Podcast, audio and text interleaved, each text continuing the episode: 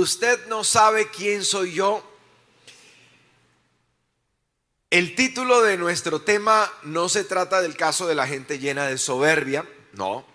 Muchas personas andan tratando de responder esta pregunta.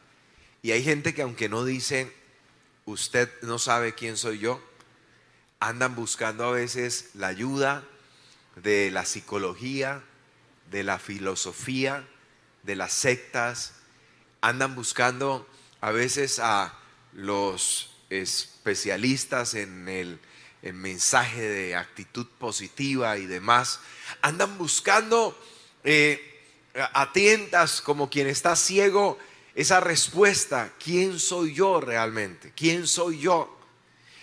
Andan buscando, aunque no digan abiertamente, el ser humano anda constantemente en ese interrogante de decir quién soy, por qué estoy. Por eso hay gente que dice, ¿por qué nací?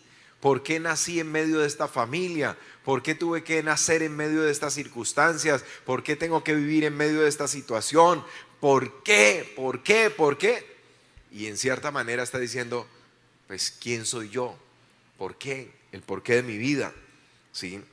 No conocer la respuesta hará que una persona no solamente fracase en la vida, sino que ponga en riesgo el cumplimiento de su propósito y de la vida eterna. Por esto es muy importante que nosotros podamos tenerlo muy claro.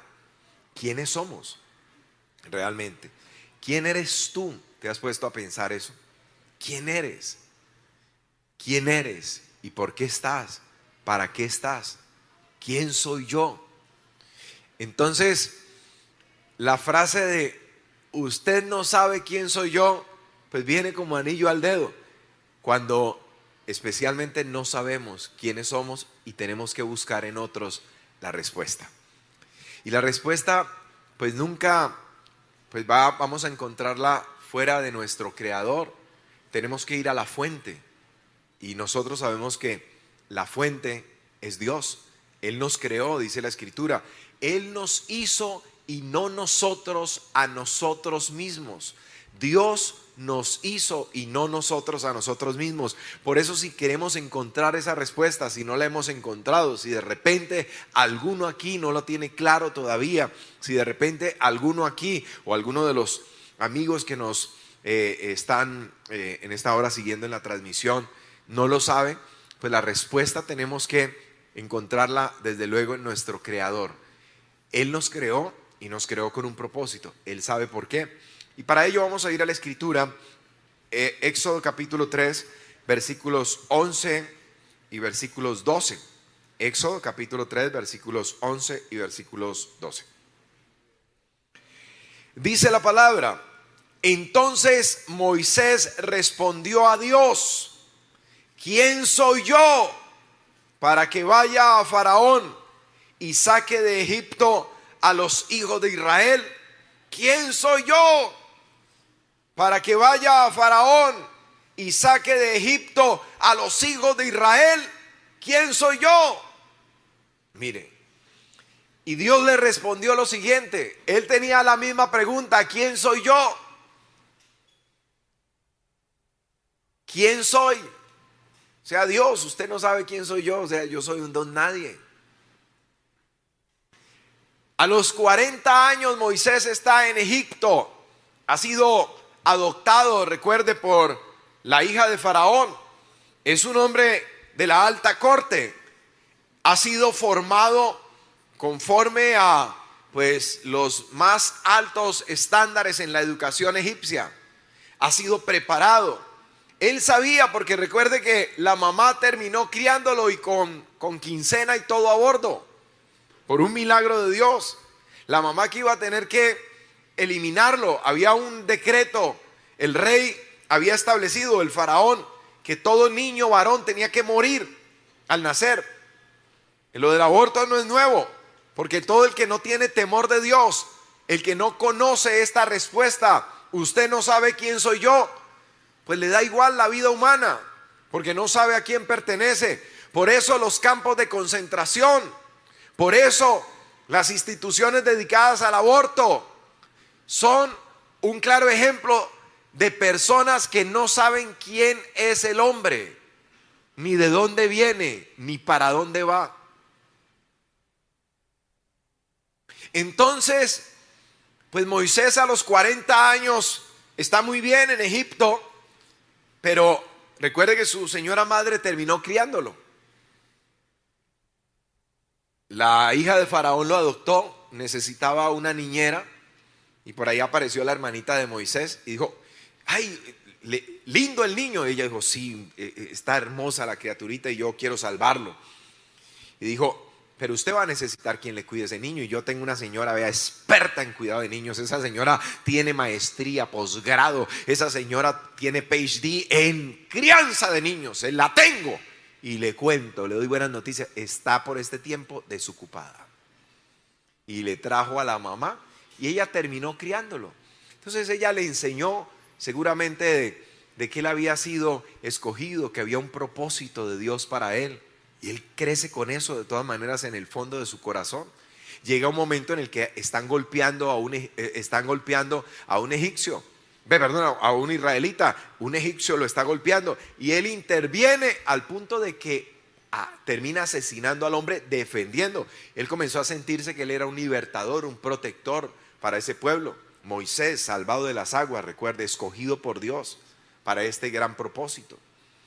Y cuando él está con ese sentimiento, pues hace cosas en su fuerza, porque cuando nosotros no sabemos que tenemos propósitos en Dios, pero que estos se van a cumplir solo con la ayuda de Dios, pues es ahí donde de repente comenzamos a meterle como la fuerza humana a las cosas.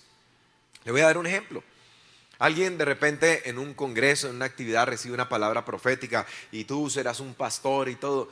¿Cuántas personas a los 8 días ya van y ponen un letrero afuera de la casa? Iglesia a las naciones, no sé qué, casa de multitudes. Todo el tema porque le acabaron de decir, pero está obviando la formación que Dios le va a dar, el proceso que tendrá que vivir, la preparación que tiene, asimismo un líder, etcétera, etcétera. ¿Ok? Entonces, Moisés intentó en su fuerza. Al poco tiempo ya hay 2 israelitas peleando y él vuelve, se siente pues que él es alguien especial, un libertador para ese pueblo, un protector, y dice: hermanos, no peleen, ustedes son de la misma sangre. Y el uno le contesta, parece que es que yo creo que ese era bien peleoncito, porque estaba agarrado con el egipcio, ahora está agarrado con un israelita, mañana está peleando en el espejo con él mismo. Pero el asunto es que Moisés pues se metió, intervino donde estaba el peleón, o el que yo supongo que era bien peleón, porque ya en 2 peleas a la vez. Y le responde a Moisés, le dice: ¿quieres tú matarme como hiciste con el egipcio? Entonces él se dio cuenta, pues, como decir, digo: este man se ve con esa cara bien bochinchoso, este man se ve que le pega el chisme. Dijo: ahora se va a regar este cuento, porque él mató al otro, pero él lo escondió, o sea, lo enterró. Y ahora le dice: ¿quieres tú matarme como mataste a aquel egipcio? Dicen algunos que este era el mismo de la pelea anterior. Y entonces el Moisés dijo: uy, sí, que no cunda el pánico, me tengo que perder. Pero ¡fua! Finalmente se echó a perder, huyó de Egipto, porque dijo: ahora la ley egipcia se me va a venir en contra, porque asesiné pues a un egipcio. Y huye al desierto, allí está 40 años, cuando tiene 80, está ochentón, ¿sí? Pues resulta que Dios se le aparece, es aquí donde se le aparece Dios. Y le dice: tú vas a liberar a mi pueblo, yo te escogí, acuérdate de lo que te hablé a través de tu señora madre, de las cosas que quizás soñaste, no sé, de las visiones que tuvo, etcétera. Dios viene para recordarle que él tiene un plan, un propósito, y que ahora es el tiempo. Él, por esa acción del desierto, se cree que comenzó al no verse con personas, estar con ovejas todo el tiempo por allá, fue perdiendo la capacidad de poder tener pues una conversación fluida, de tener pues una habla fluida, y ahora es tartamudo. Entonces él ya ve un limitante en su vida. Fuera de eso, chequeó la cédula, sacó y dijo: uy, no, yo ya estoy pasadito en años también, o entradito en años. Además de eso dijo, no, pues imagínense, yo allá cuando estaba pues y estaba bajo la cobija, digámoslo así, entre comillas, pues mi madrastra, la hija de Faraón, cuando yo era una persona importante, cuando yo tenía libre entrada donde el Faraón, porque era un hombre de la corte, etcétera, pues era sencillo, pero ahora soy un don nadie, un desconocido, envejecido, ni siquiera sé hablar bien, estoy tartamudeando, o sea, ¿quién soy yo? O sea, me miro al espejo y ¿quién soy yo? Para que vaya Faraón y le diga, deja ir al pueblo, todo este pueblo, toda esta mano de obra, miles de personas que te sirven como esclavos, que no les pagas un peso, ¿sí? Donde siempre los faraones quieren llevar la gente a la esclavitud. Entonces dice, toda esta gente la tienes que dejar ir, simplemente porque a mí, pues mi Dios, que no es el tuyo, que no lo conoces, pero el mío me habló en el desierto y me dijo que viniera y te dijera que lo dejara ir, y pues te vas a privar de toda esta gente, de todo este trabajo, de toda esta mano de obra gratis. Entonces él se pone a analizar todo esto y él dice, es una locura. O sea, ¿quién soy yo para que Dios me esté diciendo pues una cosa como esta? ¿Quién soy yo para cumplir un papel, una tarea como esta? Pero nosotros, que por gracia de Dios conocemos la escritura, que sabemos lo que pasó, a dónde llegó Moisés, todos los prodigios, las señales, las maravillas, la gran liberación que Dios obró a través de Moisés, sabemos lo que puede llegar a ser un hombre que sabe quién es, que aprende a reconocer quién es él y quién es el Dios a quien sirve, quién es el Dios que lo guía y que está con él. ¿Cuántos pueden decir amén? Dele un buen aplauso de alabanza al Señor.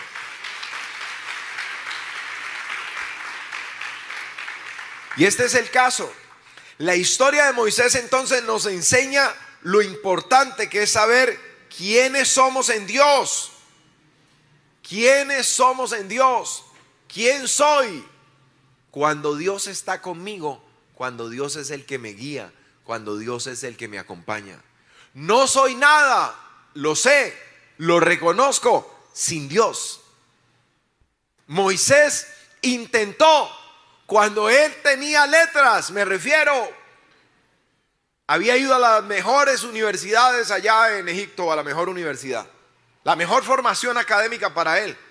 Era nieto de Faraón, había sido adoptado legalmente.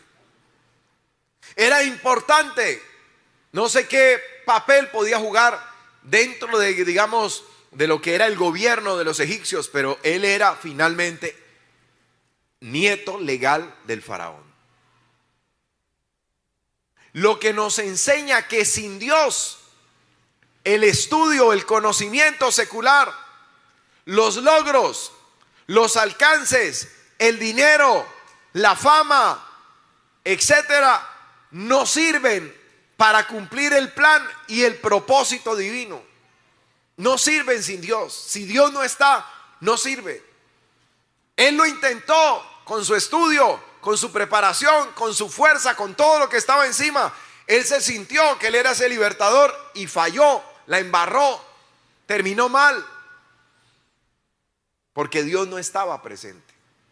Ahora ha perdido todo eso, se le ha olvidado mucho de lo que estudió seguramente, no tiene ya, como decir, los títulos, el abolengo, el respaldo faraónico, digámoslo así, o legal o de gobierno. Es un simple pastor de ovejas en un desierto, pero ahora Dios decide estar presente, pero ahora Dios le dice que él va a estar con él, y eso es todo lo que necesita. Él dice, tengo problemas para hablar, para comunicarme. ¿Cómo voy a ir a hablarle a Faraón si tengo problemas para hablar? Dios le dice, no se preocupe, yo estoy con usted. Yo le tengo la solución para eso. ¿Quién me va a creer a mí? Ni el pueblo me va a creer. Dios le dice, no se preocupe, yo estoy con usted, yo soluciono eso. No te liberan la escritura. Y si usted ha sido juicioso para leerlo, usted lo sabe. ¿Quién soy yo para que vaya allá. A mí no me va a atender Faraón, no me va a prestar atención, no me va a creer que Dios me ha enviado. Dios le dice: no se preocupe, yo estoy con usted, yo soluciono eso. Y vaya que Dios lo solucionó. No van a dejar ir ese pueblo. Dios le dice: no se preocupe, yo estoy con usted, yo me encargo también de eso. ¿Qué nos dice eso, mi amado? Ahora que tú tienes al Señor, ahora que Dios está contigo, mi amado, en Cristo tú eres imparable. ¿Cuántos pueden decir amén? En Cristo tú eres imparable si estás en Él, si permaneces en Él, si Él está contigo. Por eso Pablo dijo todo, óigalo bien, no dijo algunas cosas yo puedo porque ya soy cristianito, entonces hay algunas cositas que yo he estado viendo que yo sé que puedo lograr. Yo creo que por lo menos una carrera universitaria con la ayuda de papito Dios ahí él me proveerá. No tengo un peso, mi familia tampoco, pero yo creo que por lo menos yo podría, por lo menos en una universidad pública, porque ya soy cristiano y algunas cositas uno las logra cuando uno ya tiene fe. No dice así, dice todo lo puedo en Cristo. ¿Por qué? Porque pues desde que yo me volví cristiano me he vuelto muy inteligente, yo tengo unas capacidades intelectuales impresionantes que me ha dado Dios. No, dice porque Él me fortalece, Él es mi fuerza, Él es mi fuente. Se puede traducir allí también, Él es mi fuente, Él es mi fuente, Él es mi fortaleza. Yo todo lo puedo en Cristo porque Él me fortalece. Para el que cree, dice, todo le es posible, todo lo puedo, todo lo logro, todo lo alcanzo. ¿Cuántos pueden decir amén? Si tengo a Cristo, dale un buen aplauso de alabanza al Señor.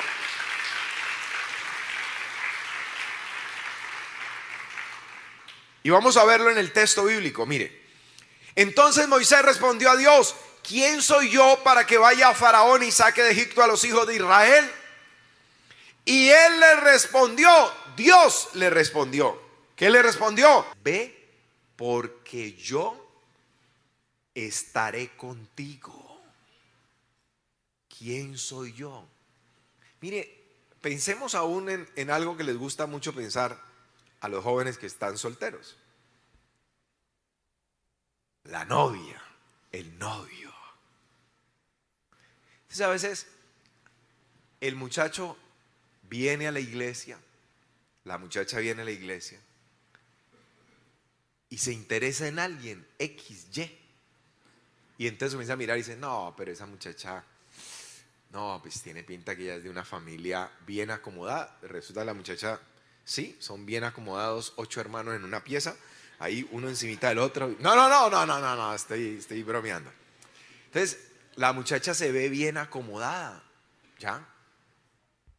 Y entonces dice: no, pero ¿quién soy yo para que me ponga cuidado? Basta con que Dios esté contigo. Basta con que Dios esté contigo. Basta con que Dios esté contigo. Yo siempre lo he dicho, vengo de un barrio popular y a mí me pasó en cierta manera. Cuando yo vi por primera vez a mi esposa, ella estaba de ujier. Entonces tenía brackers, que era pues la época donde no es tan común como ahora. Ahora hasta por 100,000 lo están poniendo en Bogotá. Le tengo la dirección, ahí salió en las noticias. Dice 100,000 en el centro, le montan brackers y todo el asunto. En la calle, terrible. No, pero en esa época eran pocas las clínicas que hacían eso y pocas las personas que pues comenzaban a mejorar ahí su sonrisa, ¿no? Y ella era una de esas. Entonces yo pasé, yo la vi, ¿sí? Bueno, más vale, ella me quedó mirando, yo no volteé ni siquiera a mirar. No, yo la vi, después yo la vi sonriendo, la vi con sus braques y todo el asunto. Entonces yo dije: wow, esta muchacha es bien acomodada. No, ella es hija única, no son 8 en un cuarto. Yo le dije: no, yo me imaginaba al papá llegando a recogerla pues en ese tiempo en una Toyota pues, y me dije: ¡bah! Y entonces es el momento donde tú dices: bueno, ¿quién soy yo para que alguien como ella se fije en mí? Y eso les puede pasar a cualquiera de ustedes. De pronto no aquí, con una niña de otro lugar, de otra iglesia. Eso sí, que sea cristiana, no que no sea filistea ni cananea, ni ni moabita, ni nada de eso, ¿no? Ni palmetereña, ni, ¿cómo es que llama? Ni chipichapereña, bueno, de chipichape, no, nada ahí que vio a la primera que vio y quiso agarrar, ¿no?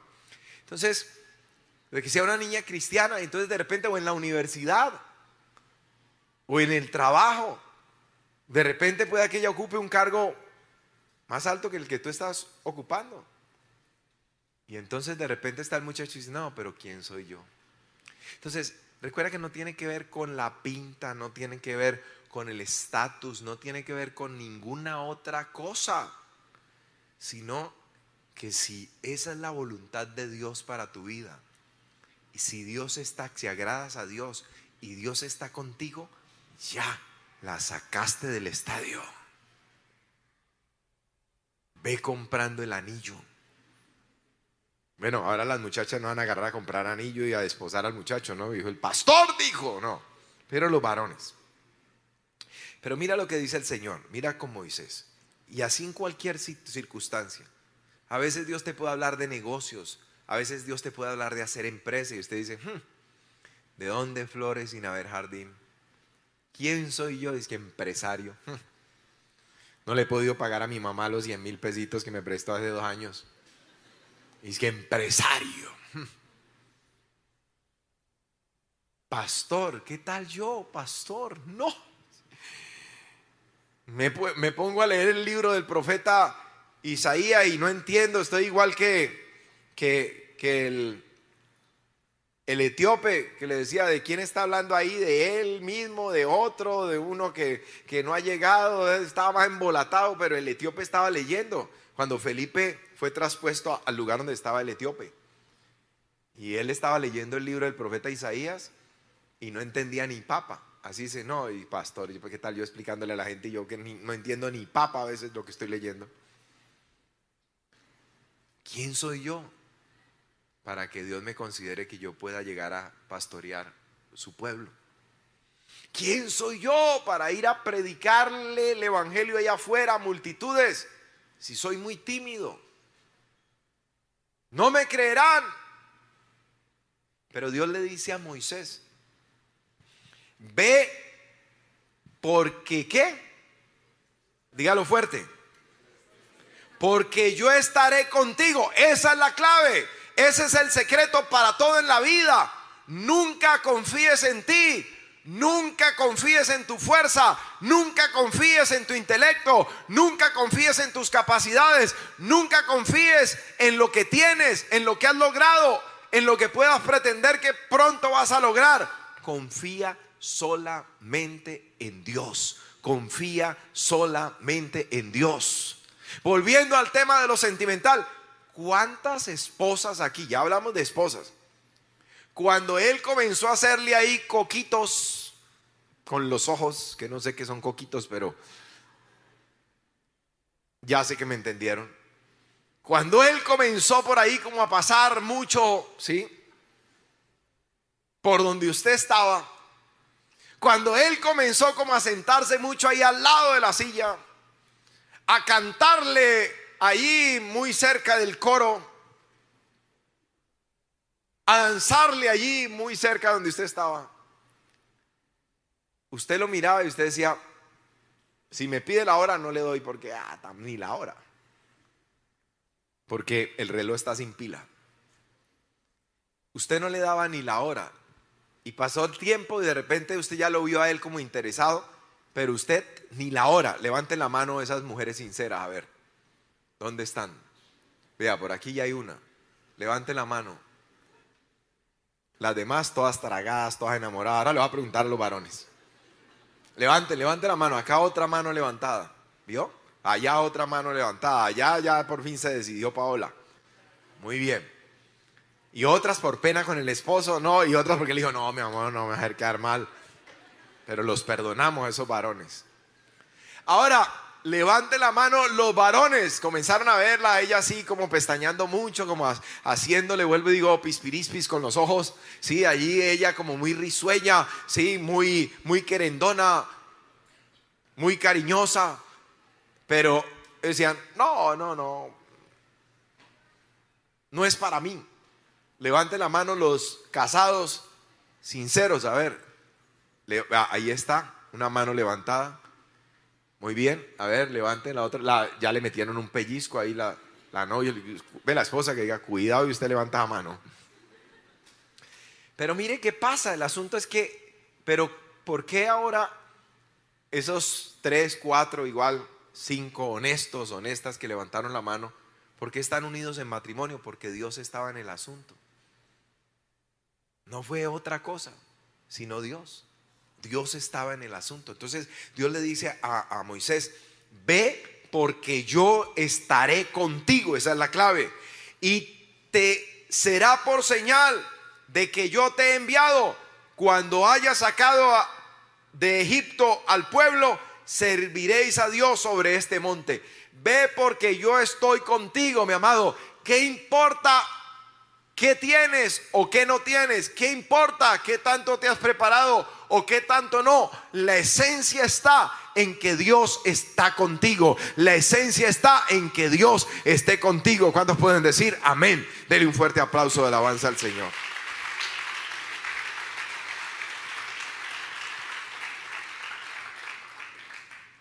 Es como para el tema del llamado.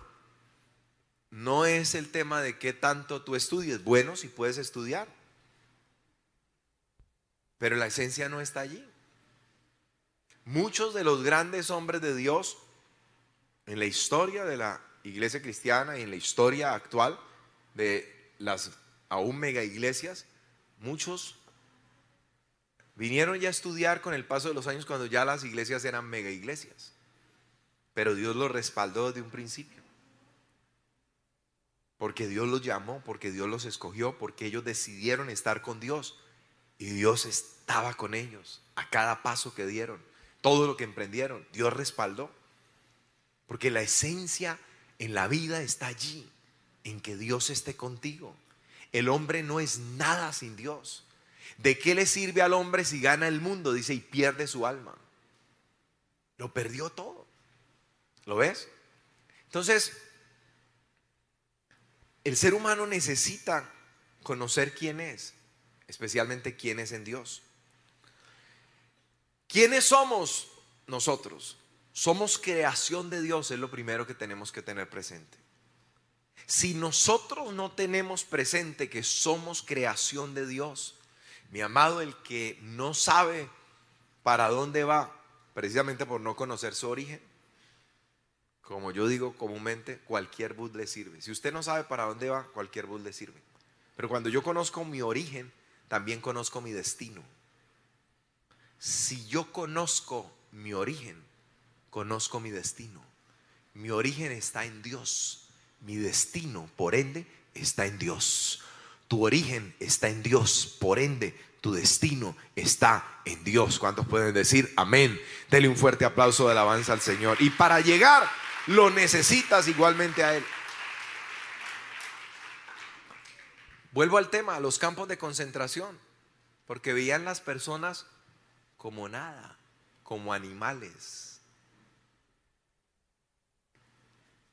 Nosotros nos diferenciamos de los animalitos en la esencia. En la esencia de cómo fuimos creados. Yo se los he compartido ya en otras oportunidades.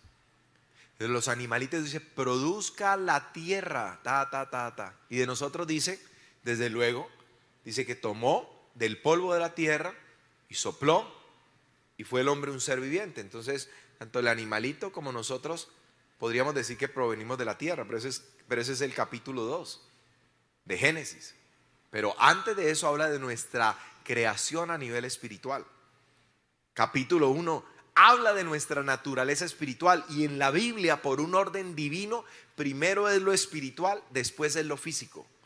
Todo el mundo físico proviene del mundo espiritual, y lo primero que Dios dice en el capítulo 1 es: hagamos al hombre a nuestra imagen y conforme a nuestra semejanza. Nosotros tenemos la capacidad de pensar, de sentir y de actuar.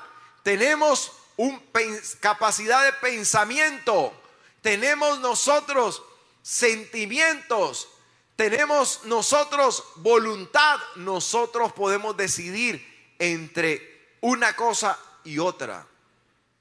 Los animalitos tienen instintos solamente de supervivencia y no tienen esta esencia que tenemos nosotros. Dios dijo: hagamos al hombre a nuestra imagen y conforme a nuestra semejanza. Allí se creó al hombre espiritual.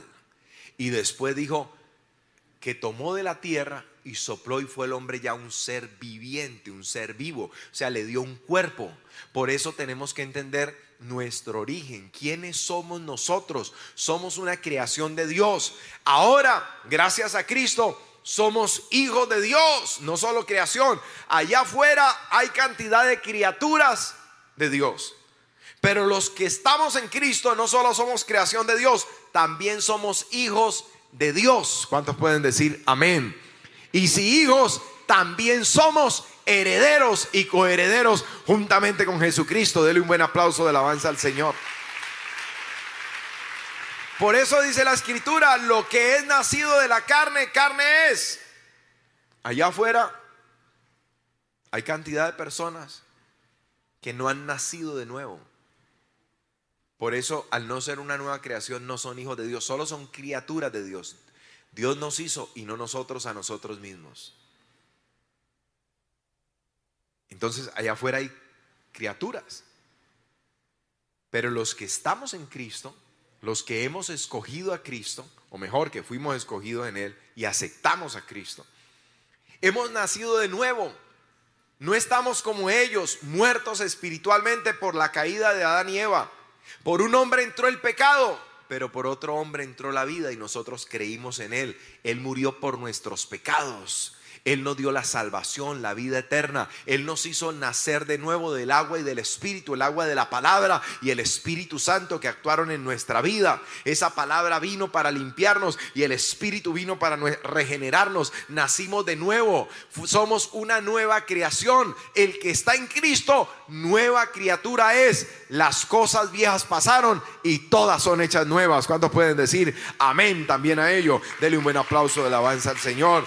Tú eres hijo de Dios, tú eres una nueva creación, fuiste creado según Dios y has sido bendecido con toda bendición espiritual en las regiones celestes. ¿Sabías de eso? Tú ya fuiste bendecido con toda bendición espiritual. Tú fuiste bendecido. Dígale al que está a su lado: tú fuiste bendecido con toda bendición espiritual en las regiones celestes. ¿Qué es eso? Todo tipo de bendición espiritual es mía, es tuya, es nuestra. Todo tipo de bendición espiritual es nuestra. Lo dice el Señor. Fuimos bendecidos con toda bendición espiritual en Cristo. Toda bendición espiritual. Por eso en Él yo entiendo que la bendición del perdón me ha sido dada, que la bendición de la regeneración, la bendición de la redención, la bendición de la santificación, la bendición de la prosperidad, todo tipo de bendición me ha sido dada. Por eso Él dice: amado, yo deseo que tú seas prosperado en todas las cosas, que tengas salud así como prospera tu alma. ¿Cuántos pueden decir amén? Dios desea lo mejor, Dios nos ha otorgado lo mejor. Lo mejor es para ti, porque eres hijo, porque eres heredero, porque eres coheredero juntamente con Jesucristo. Aleluya. Somos seres espirituales que vivimos en un cuerpo físico y no al contrario. ¿Quién soy yo?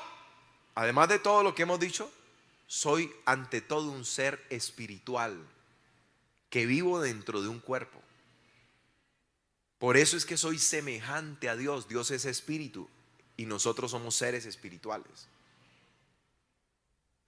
El problema hoy en día de mucho creyente, le decía, es cuando no conoce quién es. Si tú no sabes que eres un ser espiritual antes de un ser físico, muchas cosas en la vida no te van a salir bien. ¿Por qué? Porque es cuestión de conocimiento, establece prioridades. El conocimiento establece prioridades. El desconocimiento genera descuido. El conocimiento establece prioridades en la vida. Si tú no sabes que tú eres un ser espiritual y eso prima, y lo dice claramente la Escritura, mira, dice en Santiago creo que 5, a ver, no, Santiago 2:26. Oye esto: el cuerpo sin el espíritu está muerto. El cuerpo sin el espíritu está muerto, pero el espíritu sin el cuerpo no. El espíritu sin el cuerpo sigue vivo. Toda la escritura del Antiguo Testamento hasta el Nuevo plantea que regresa a Dios el espíritu. ¿Ves? Mientras ese cuerpo sin el espíritu ya está muerto, no sirve nada, al polvo vuelve, el espíritu sigue vivo. Por eso dice la escritura: Dios ha puesto eternidad en el hombre, pero no es en ese cuerpo. Pero nosotros vivimos tratando este cuerpo como si fuera la prioridad. Nos levantamos, entonces a diario hablamos no de nosotros los cristianos, sino de los seres humanos en general. Entonces, pues los normalitos se cepillan, o sea, cuidan sus dientes desde allí, se bañan, o sea, bañan su cuerpo, alimentan su cuerpo, el desayuno, ¿lo ve? Lo visten. Bueno, pongamos primero lo visten para que no se imagine que fue a desayunar sin haberse vestido, que quedaría muy mal. Entonces visten el cuerpo, perfuman el cuerpo, ¿sí? Y tienen una serie de cuidados. Las mujeres, pues esas echan crema para las manos, crema para los brazos, crema para los codos, crema para los hombros, crema para las orejas, crema para la punta del cabello, crema para la raíz del cabello, crema para el cuero cabelludo, crema para el cerebro, crema para todo, ¿no? Cuidan el cuerpo, ¿lo ven? Pintan el cuerpo. Contratan ahí un pintor, no. Entonces cogen y se pintan.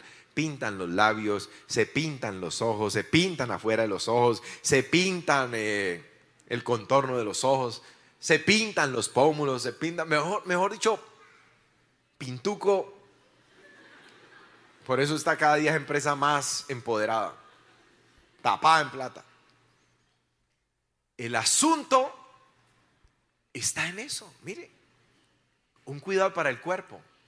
Entonces estás trabajando y mire lo que la persona está trabajando y que dice: no, un momento, voy a parar porque necesito descansar. Estaba sentado ahí. Entonces va, toma un aire fuera de la empresa, hay una banquita y vuelve y se sienta, porque tiene que cuidar el cuerpo. Luego el almuerzo alimenta el cuerpo, la comida vuelve a alimentar el cuerpo. La prioridad es el cuerpo por el desconocimiento. Lo triste es que eso pasa en los cristianos también. Luego en la noche dice: tengo que dormir. Necesito dormir, mi cuerpo necesita descansar, pero no con el espíritu. Entonces el conocimiento es el que nos hace establecer prioridades. ¿Qué he aprendido yo? Es que ante todo, que mi cuerpo no se va a ir al cielo. Este cuerpo no va a ir al cielo de Dios, al paraíso de Dios. ¿Qué aprendió el apóstol Pablo? ¿Qué decía Pablo? Dice: golpeo mi cuerpo, antes lo esclavizo, no sea que siendo el heraldo para otros, yo mismo venga a ser eliminado. ¿Lo ve? Él decía: ¿qué hago con el cuerpo? Sí, lo golpeo. O sea, le doy donde más le duele. Al cuerpo no le gusta ayunar, por ejemplo. Entonces usted comienza a ayunar y le comienza a dar fatiga y todo el asunto. Pero cuando el cuerpo está encontrando entretenimiento, la mamá le está diciendo: vea, apague el televisor, venga a almorzar. Ahora, vea, apague el play, venga a almorzar. Ahora. Y hay gente de hecho enferma con el tema de los jueguitos estos, que llegan a tal punto que no comen por estar jugando, que no duermen por estar jugando. Yo he atendido esos casos en consejería. Imagínense. Pero el cristianoide de Júpiter decide ayunar y no, hasta las 12 porque es que, una fatiga fuerte. Eso ayunar hasta las 12 no existe en la Biblia. Eso se llama, siempre lo he dicho y lo he condenado, eso se llama desayunar tarde. No ayuno. Entonces, en la Biblia no aparece tal cosa. Puntualmente la Escritura habla del ayuno de 6 de la mañana a 6 de la tarde. Puntualmente. Por ahí hay un casito. Hechos capítulo 10, donde dice de el centurión romano Cornelio, dice: estaba yo en ayuno a las 3 de la tarde y se me apareció un ángel y me dijo, en otras palabras, vaya y manda a llamar a Pedro ya. Y mucha gente dice, vio, hasta las 3 de la tarde. Ahí no dice en ninguna parte, demuéstremelo con la Biblia, le doy un premio, se lo aseguro.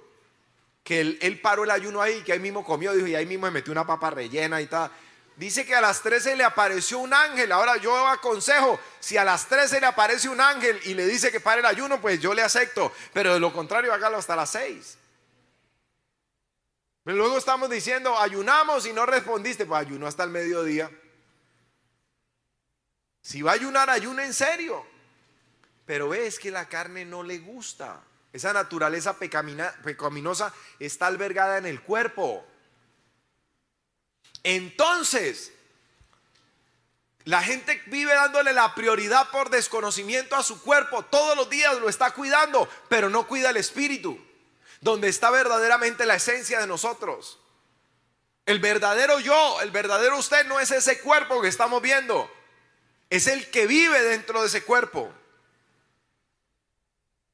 Y a veces no lo cuida, lo pone a tirar filo, hambre, no lo alimenta a ese ser espiritual, el que va a durar por la eternidad.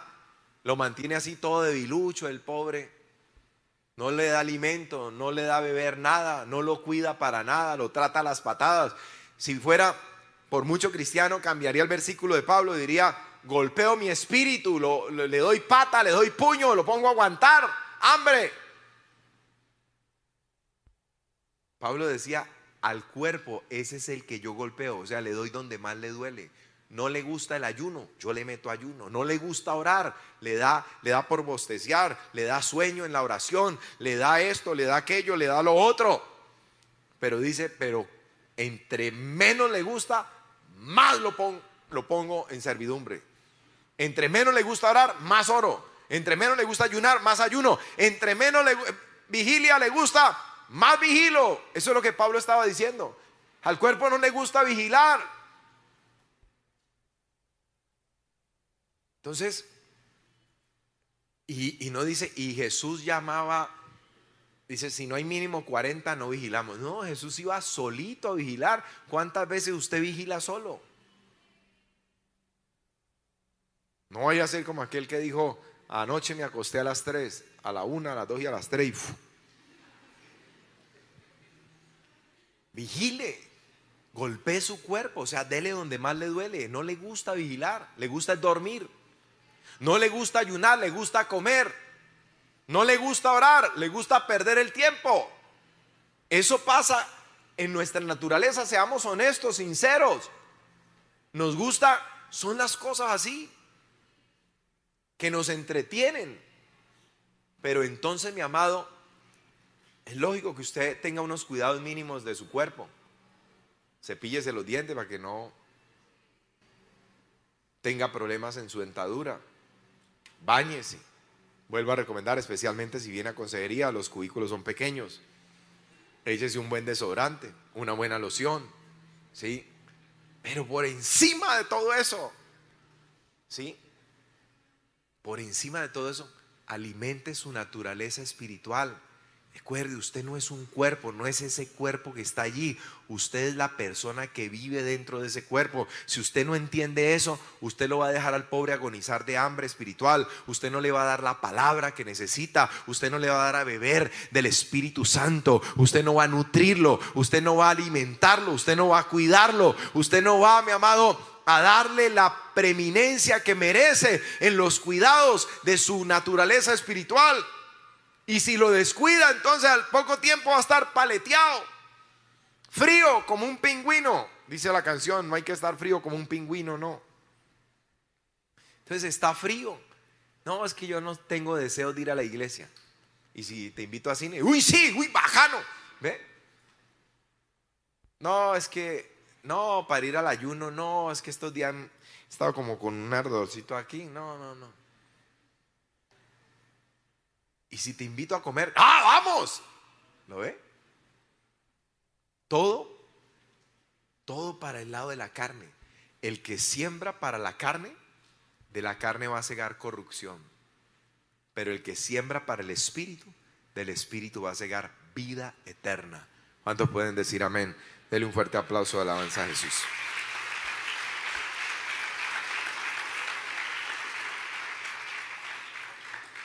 Si ayunas, por ejemplo, más de 3 días, tu cuerpo no va a demandar otra cosa que alimento. Tercer día de ayuno, usted tiene hambre, ganas de comer. Pero alguien le dice, ve, y si vamos a piscina, no, que cuente piscina, yo necesito, quiero comer. Una persona, no estamos hablando de un cristiano, estamos hablando de una persona que no ha podido alimentarse. 3 días, lo que quiere es comida. Dice, no, pero mira, no, tengo un hambre, llevo 3 días sin comer. No sé, pensemos en alguien que se perdió por ahí en la montaña y salió y le dice, ¿y si te llevo a piscina? Dice, no, que cuente piscina, yo quiero es comer. Y le dice, llevo 3 días sin comer. Dijo, hermano, ¿y si lo invito a cine? ¿Qué cuento de cine? Yo quiero es comer. 3 días en ayuno total, el cuerpo, la persona quiere ese alimento, el cuerpo le reclama, no quiere entretenimiento. Dice, si te invito a jugar play. Dice, ¿qué cuento de play, hermano? Yo tengo esa hambre, no le digo, quiero comer.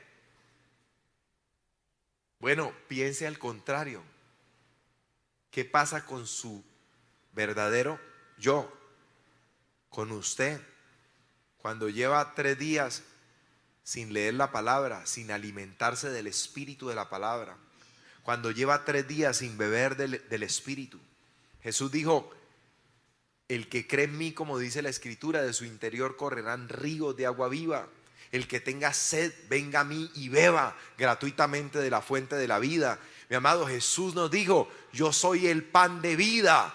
Yo soy el alimento espiritual que ustedes necesitan. Mis palabras son espíritu y son vida. Si nosotros no alimentamos nuestra naturaleza espiritual, si no buscamos la presencia de Dios, fácilmente vamos a desfallecer, fácilmente nos vamos a extraviar, fácilmente vamos a volver atrás. Si descuidamos nuestra verdadera naturaleza, nuestra naturaleza espiritual, si descuidamos nuestro verdadero yo, usted va a vivir una eternidad, pero no le estoy hablando a ese cuerpo, ni al mío. Ni su cuerpo ni el mío van a vivir una eternidad. Porque aunque seamos arrebatados, pronto el Señor va a venir y vamos a ser arrebatados, pero dice, seremos transformados. Este cuerpo va a desaparecer y en un abrir y cerrar de ojos seremos transformados, recibiremos un cuerpo incorruptible. Incorruptible, inmortal, semejante al de la gloria de Cristo, lo dijo Jesús, no lo digo yo, en su palabra. Entonces, a propósito, por ahí hoy me mandaron una foto un amigo de un cartel en un poste donde están diciendo que ya los extraterrestres se están llevando personas para prepararlas, para mejorarlas. Y ofrecen un curso de 3, esto es verdadero, no es una recocha, o están ofreciendo un curso de 3 días para saber cómo prepararse para viajar, ¿sí? Ser, como decir, para que pueda ser considerado candidato para irse con los extraterrestres. Está en un poste, ¿sí? Ofreciendo una conferencia de 3 días. Y según ellos que ya hay gente que está siendo llevada y en la fotico, esa es blanco y negro, pero en la fotico hay un platillo volador y un montón de gente volando así como al cielo. Eso, mi amado, muestra la preocupación del diablo. Muy pronto la iglesia cristiana verdadera seremos arrebatados. En un abrir y cerrar de ojos estaremos con el Señor en las nubes. El mundo estará confundido, el mundo entrará en caos, en pánico, y la única forma de explicarlo será decir que no es Dios, no existe Dios, los extraterrestres se los llevaron. Porque esos locos fanáticos vivían hablando, por ejemplo, de que eran ante todo seres espirituales que vivían dentro de un cuerpo, y por eso vivían alimentando su naturaleza espiritual con la palabra de Dios, oración. Pero como para esa gente Dios no existe, entonces los locos somos nosotros, porque para los del mundo el evangelio es locura. Pero eso dice Pablo, para los que se pierden, para nosotros es poder de Dios. Entonces la forma de explicar el arrebatamiento no es Dios, no existe Dios para ellos. La forma de explicar es: vinieron los extraterrestres y se llevaron a esos locos, porque esos sí que les falta un tornillo y necesitan colocarle pues el repuestico ahí y arreglarlo, y ya una vez lo reparen bien, lo vuelven a traer a esta tierra. Y efectivamente solo en esa parte medianamente no se equivocan, porque vamos a volver, porque dice que el Señor mismo dice que va a volver con sus santas decenas de millares para, dice, agarrar por la greña al anticristo y al falso profeta y echarlos vivos en el lago de fuego y acabar con la maldad y pasar esta tierra por fuego. Eso lo dice el Señor en el libro de Apocalipsis, y nosotros tenemos que estar preparándonos. Todo eso, no ese cuento de que ovnis en Alaska, en Estados Unidos, en no sé dónde. Entonces, objetos voladores no identificados, y que los derribamos pero no los hemos encontrado con toda la tecnología. Encontraron a Osama Bin Laden por allá en una casa, perdido en medio de una zona casi desértica, terrible, mejor dicho, un escondrijo tremendo, y allá le llegaron. Ahora no van a poder recuperar algo que saben dónde lo tumbaron. No, que el hielo, que no sé qué, y lo que eso es lo que tumbaron en Alaska y los que tumbaron en Estados Unidos. Pero es la forma como van alimentando la mentira. Y usted sabe que Estados Unidos oficialmente ya reconoció, busque la noticia, que existen los extraterrestres. Oficialmente, los Estados Unidos, que nunca lo habían reconocido. Busque las noticias y verá. Y eso se va a seguir propagando. ¿Por qué? Porque es una de las buenas evidencias de que pronto el Señor va a arrebatar a su iglesia. ¿Cuántos pueden decir amén? Y la juventud en Cristo será arrebatada, la iglesia será arrebatada, los niños en Cristo serán arrebatados. Aleluya. Todos en Cristo seremos arrebatados. Entonces, por último, somos seres para quienes el verbo de Dios y su presencia son vitales. ¿Quién soy yo? Soy un ser para quien el verbo de Dios, la palabra de Dios y su presencia son vitales. Eso es saber quién soy yo. Por eso digo, el conocimiento establece prioridades en mi vida. Por eso, lo primero que tenemos que hacer al levantarnos es buscar el rostro de Dios. Que no puede dormir por ahí en la noche, no sé qué, no diga, ay, no puedo dormir, me voy a poner a contar ovejas. Póngase a orar. Lo último que usted hace en el día antes de irse a acostar, orar. Lea la palabra cada mañana. Lea la Biblia diariamente. Aliméntese, nútrase, escuche predicaciones. Aliméntese de la palabra todos los días, alimente su naturaleza espiritual. Somos seres para quienes el verbo de Dios y su presencia son vitales. ¿Sabe? Jesús sí que sabía quién era Él. Todo el tiempo habló de Él como el gran yo soy. Eso significa Dios, el gran yo soy, la existencia, el que existe, el que es, el que era, el que ha de venir, es Él. Por eso Él dijo, Juan 14:6 dijo, yo soy el camino, oiga, la verdad y la vida. Jesús no dijo, yo tengo camino. Una vez yo les prediqué eso. Jesús no dijo, yo tengo, Porque hoy en día está centrado en yo tengo. ¿Quién es usted? No, pues yo tengo un posgrado de no sé qué, yo tengo maestría, yo tengo no sé qué. Sí. ¿Quién es usted? Ah, dígale que es de parte del doctor fulano de tal. O sea, todo de acuerdo a lo que obtienes, a lo que has ganado. ¿Ve? Por eso el asunto de usted no sabe quién soy yo. Yo soy el sobrino, yo soy el nieto, yo soy el hermano. ¿Y eso qué? Eso no define quién eres. Los títulos de otros, de tu familia, no define realmente quién eres. Lo que define realmente quién eres es cuando tú conoces a tu Creador y conoces tu plan y tu propósito eterno. Eso sí define completo tu existencia. Jesús no dijo, yo tengo Ferrari, yo tengo mansión, yo tengo una iglesia gigantesca. Jesús dijo, yo soy el camino y la verdad y la vida, y nadie va al Padre si no es a través de mí. ¿Cuántos pueden decir amén? Ahora, Jesús define quién es. Y hay 7 momentos especiales donde Jesús define quién es.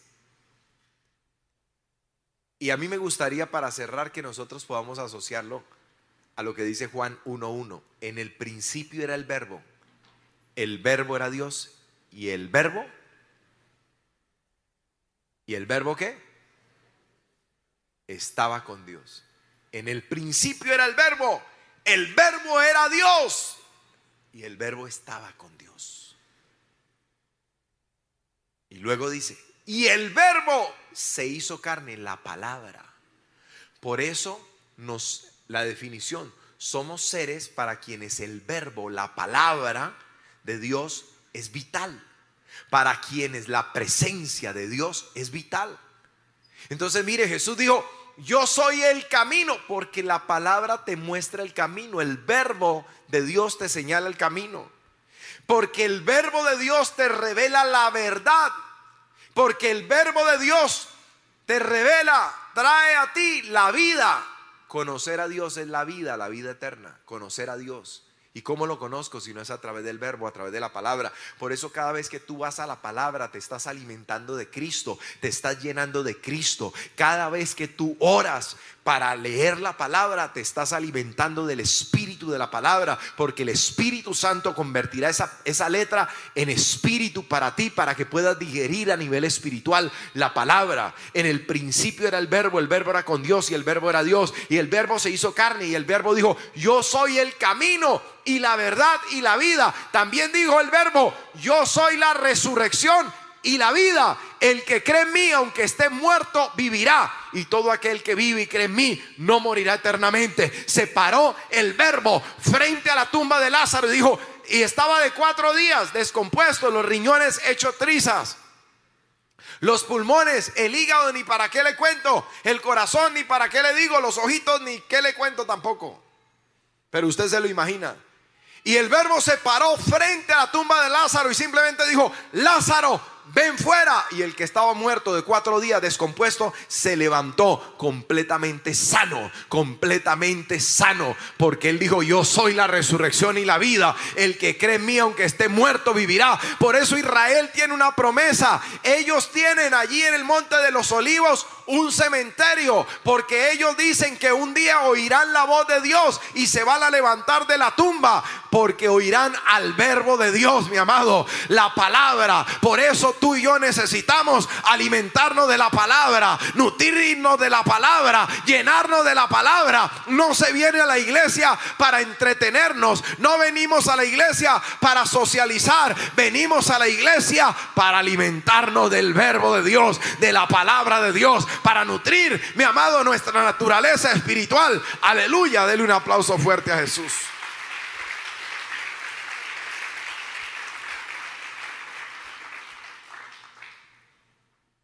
Apocalipsis 1:8 dice, yo soy el alfa y la omega, dijo Jesús, El principio y el fin. En el principio era el verbo y el verbo era con Dios. El principio y el fin, dice el Señor, el que es, el que era, el que ha de venir, el Todopoderoso. Oiga eso. La palabra es lo primero. Nada existe sin la palabra. En el principio era el verbo. Dice, por él fueron creadas todas las cosas, y las que hay por él subsisten. Por él subsistimos nosotros. Por él vamos nosotros siempre a subsistir. Por esa bendita palabra. Por eso no te preocupes de qué comerás ni de qué beberás, mi amado, porque Dios tiene cuidado de ti. ¿Cuántos pueden decir amén? Dale un fuerte aplauso de alabanza al Señor. Aleluya.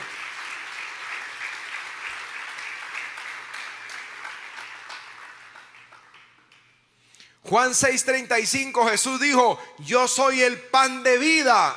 El que a mí viene nunca tendrá hambre, y el que en mí cree no tendrá sed jamás. Oiga esto. Jesús dijo: yo soy el pan de vida, el verbo que alimenta tu vida espiritual. El que a mí viene no tendrá hambre, hambre espiritual. Él te sacia. Claro, también uno entiende que te va a suplir para las necesidades, pero la esencia de este versículo está diciendo: yo soy el pan. Por eso luego digo, en este mismo texto dice: tienen que comer mi carne y beber mi sangre. Y esa gente dijeron: no, nosotros caníbales no somos. Se fueron, inclusive se enojaron. Y los discípulos dijeron: si sigue hablando así no le va a quedar ninguno. Y el Señor volteó y no le dijo: no, venga, perdonen, qué pena, vamos a cambiar el mensaje, vamos a suavizarlo un poquito, vamos a hacerlo más ameno, vamos a hacerlo que entretenga un poquito más, vamos a hablar cositas así muy suavecitas por encimita, que nadie se sienta aludido ni incómodo. No, el Señor le dijo: ¿ustedes también quieren irse? Y ellos sabiamente respondieron: no, Señor, ¿a quién iremos sino a ti? Solo tú tienes palabras de vida eterna. ¿Cuántos pueden decir amén? Denle un aplauso al verbo de Dios, a Jesucristo. Aleluya. Juan 15:5, yo soy la vid, vosotros los pámpanos. El que permanece en mí, en el verbo, en la palabra, la vid, y yo en él, este lleva mucho fruto, porque separado de mí nada podéis hacer. Usted nada es sin Dios. Nada que trascienda verdaderamente, nada que pueda alcanzar eternidad con Dios. Separado de él nada puedes hacer. Si nosotros supiéramos esto verdaderamente, organizaríamos nuestras prioridades, y por encima de estar cuidando nuestro cuerpo estaríamos cuidando nuestra verdadera esencia y naturaleza espiritual. Diario comiendo la palabra, diario alimentándonos de la palabra, diario orando. No como algunas personas que un día ora, otro día no, otro día empata, otro día ahí más o menos, porque no se preocupan de su verdadero yo. Usted no es ese cuerpo que está ahí, usted es la persona que vive dentro de ese cuerpo. La eternidad no está puesta en ese cuerpo, está puesta en el que está dentro de ese cuerpo, ahora que usted es de Cristo. Y sigue diciendo Juan 8:12, otra vez Jesús habló diciendo: yo soy. Uno dijo: usted no sabe quién soy yo. No, él sí sabía quién era. Yo soy la luz del mundo. El que me sigue no andará en tinieblas, sino que tendrá la luz de la vida. Dice: lámpara es a mis pies tu palabra y lumbrera a mi camino. El verbo es la luz. ¿Cuántos pueden decir amén? Dele un buen aplauso a mi Jesús por ello. Juan 10:11, dijo Jesús: yo soy el buen pastor. El buen pastor su vida da por las ovejas. La palabra te pastorea. La palabra te pastorea.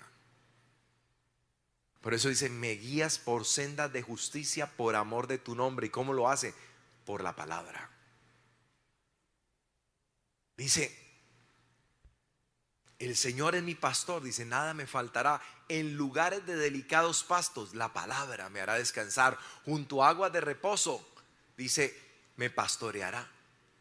El Espíritu, la palabra. El Espíritu te lleva a la palabra y la palabra te lleva al Espíritu. La palabra te lleva a buscar del Espíritu y el Espíritu te regresa a la palabra. Dice, Él tomará de lo mío y os lo hará saber, ¿ve? Necesitamos ese cuidado. Desayunas, almuerzas, comes 3 comidas. A veces entre las comidas por ahí picas. En la universidad te comes otra cosita porque dices, no, es que tengo fatiga, tengo que cuidar el cuerpo. Cuide su espíritu, ojalá a sí mismo 3 veces al día orara, 3 veces al día leyera la palabra. Y por ahí de vez en cuando picara también de la palabra y dijera, váleme un pedacito aquí, aprovechar el ratico libre. Y le aseguro que usted mantendría fuerte espiritualmente, fuerte contra el pecado, fuerte contra la tentación, fuerte contra el diablo. Cuando un creyente sabe quién es, no le teme al diablo, no le teme a los demonios, no le teme a los problemas, porque sabe, mi amado, que la garantía no está en lo que tengo, en lo que he alcanzado, en lo que he podido lograr. La garantía está en quién está conmigo. No interesa de dónde vengo, no interesa mi origen, si fue pequeño, no interesa si crecí en una familia humilde, pobre, no interesa nada de eso. Tu verdadero potencial está en Dios. Moisés lo entendió. ¿Quién soy yo para que vaya Faraón? El Señor le dijo, no se preocupe usted por quién es usted, preocúpese porque yo esté con usted. Ve, porque he aquí yo voy a estar contigo, y todo está solucionado cuando Dios está. Asegúrate que Dios está y lo demás sobra. ¿Cuántos pueden decir amén? Dale un buen aplauso de alabanza al Señor. Vamos a colocarnos sobre nuestros pies y vamos a orar.